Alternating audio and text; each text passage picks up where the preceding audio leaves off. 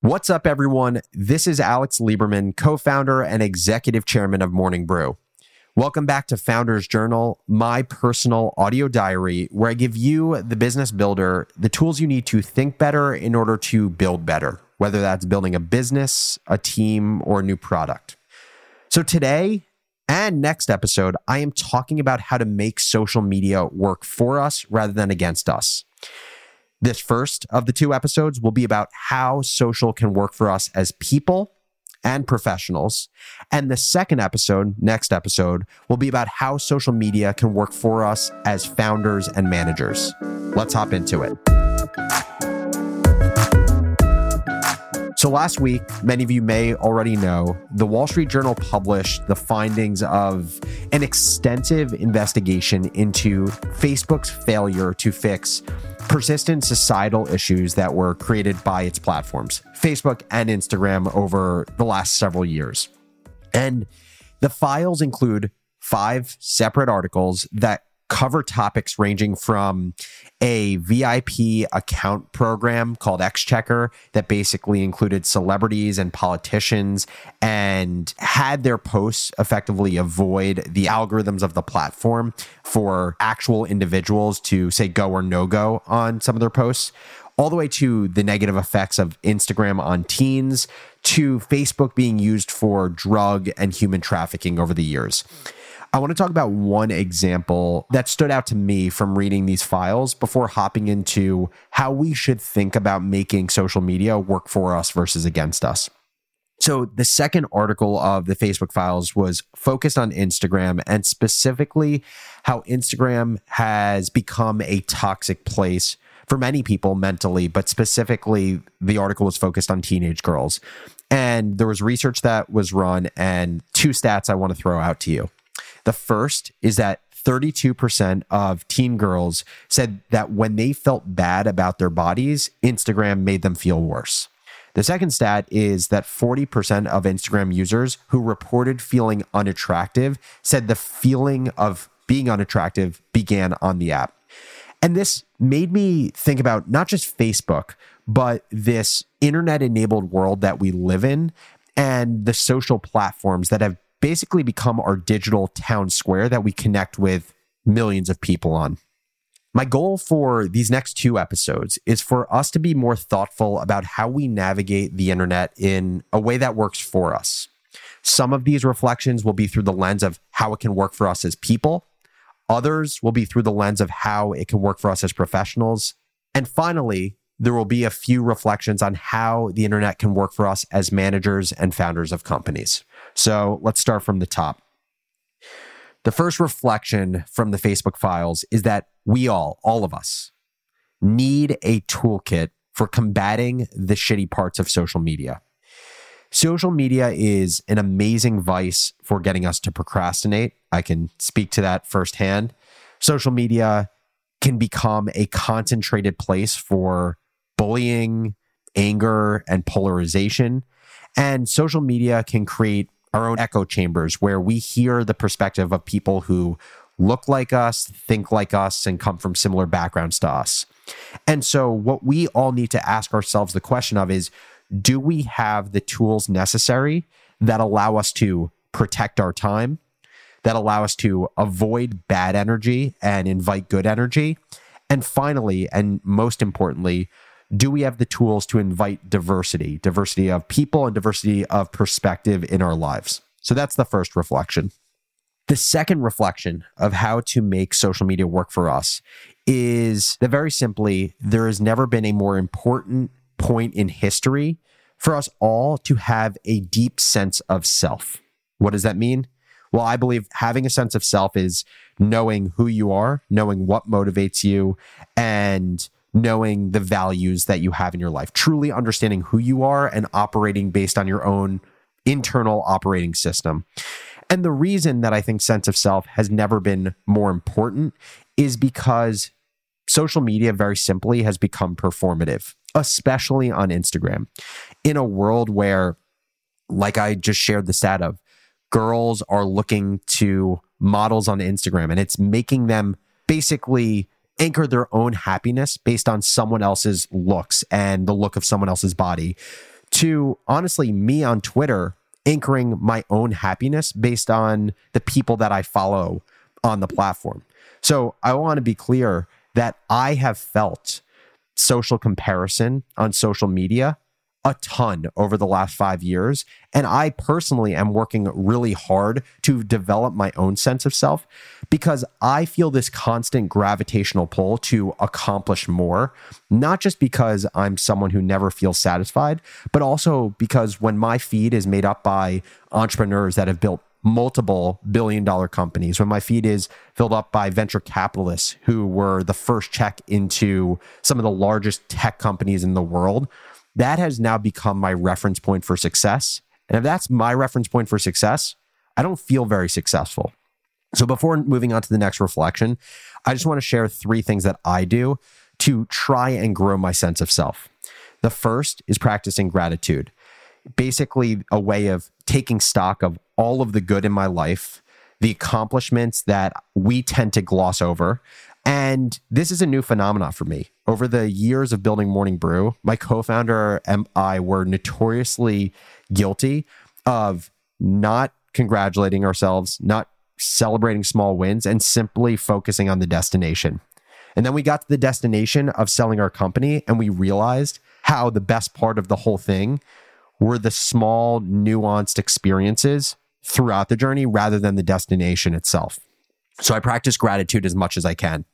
The second is we all compare ourselves and we live on a spectrum of how much we drive comparison and how much we require validation to be happy.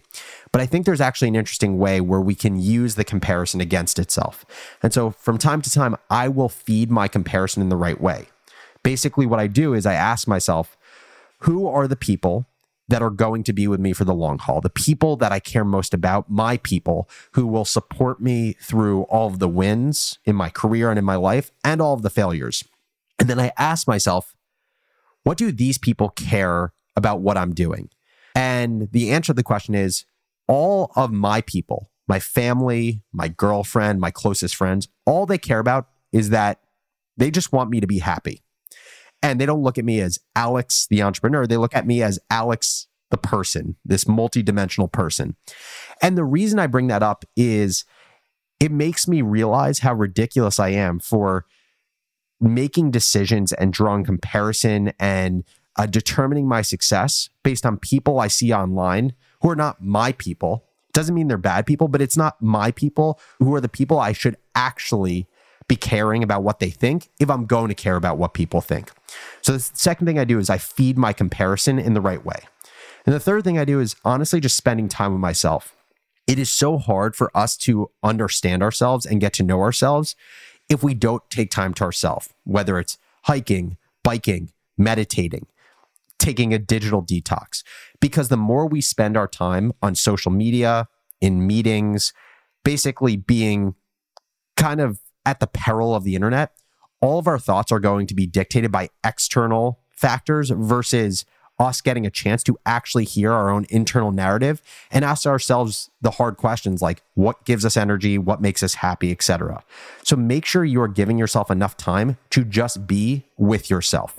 I want to share two more reflections about how social can work for us in our personal and professional lives. But first, a quick break.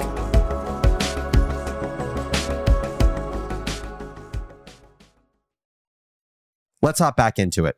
So, we've talked about how we all need a toolkit for combating the shitty parts of social media, like combating how it causes us to procrastinate, be part of ecosystems that lead to bullying, anger, and polarization, and also echo chambers with a lot of similar voices and perspectives to our own. And I also talked about how having a sense of self is more important than ever before because of social comparison on social platforms. Now, I want to talk about social media and how it has a perfect memory. This is a great thing, but it also can be a really bad thing. And honestly, this is probably one of the scariest parts of social for me. This fact forces us to be thoughtful, but at times censored. It also creates a fear of expression.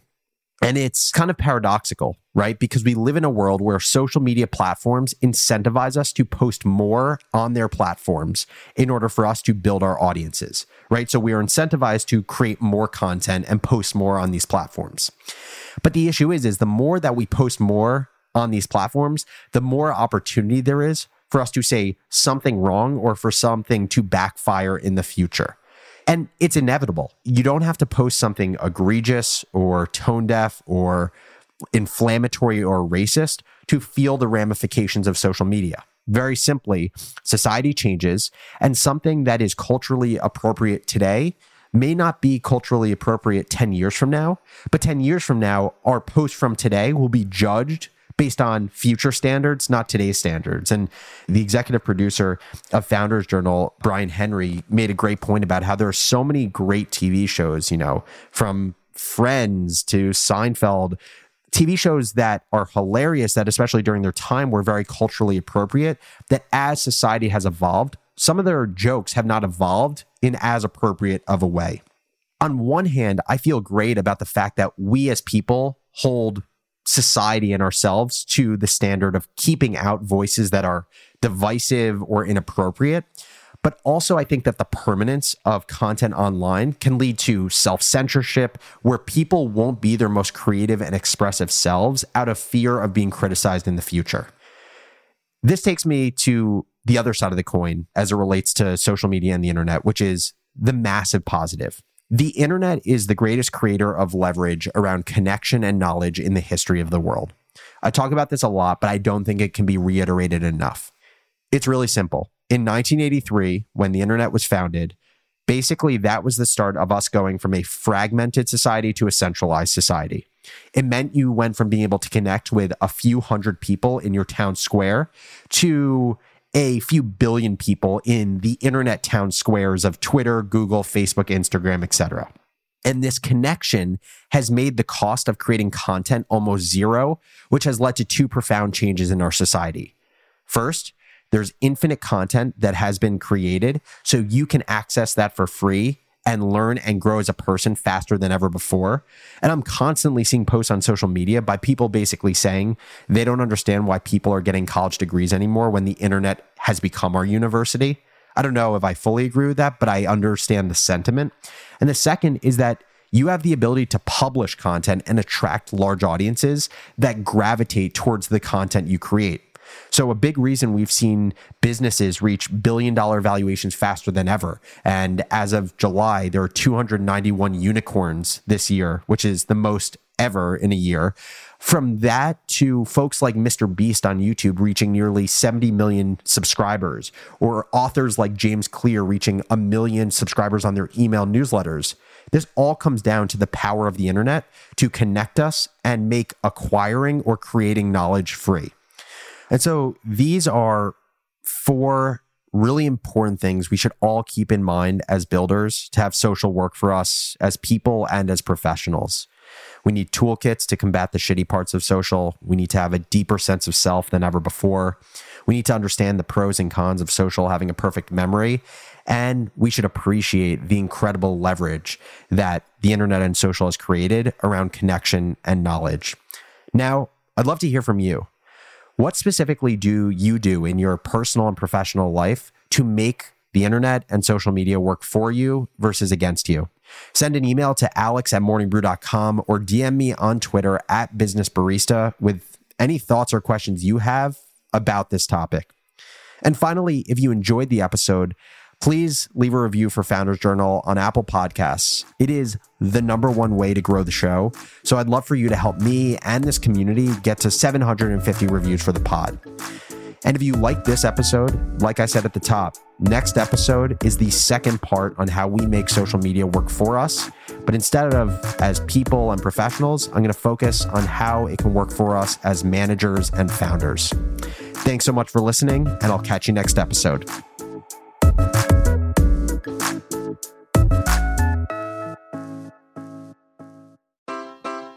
Take your business further with the smart and flexible American Express Business Gold Card. It offers flexible spending capacity that adapts to your business.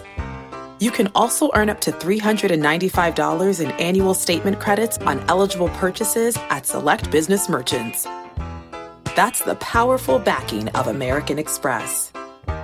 Terms apply. Learn more at americanexpress.com slash.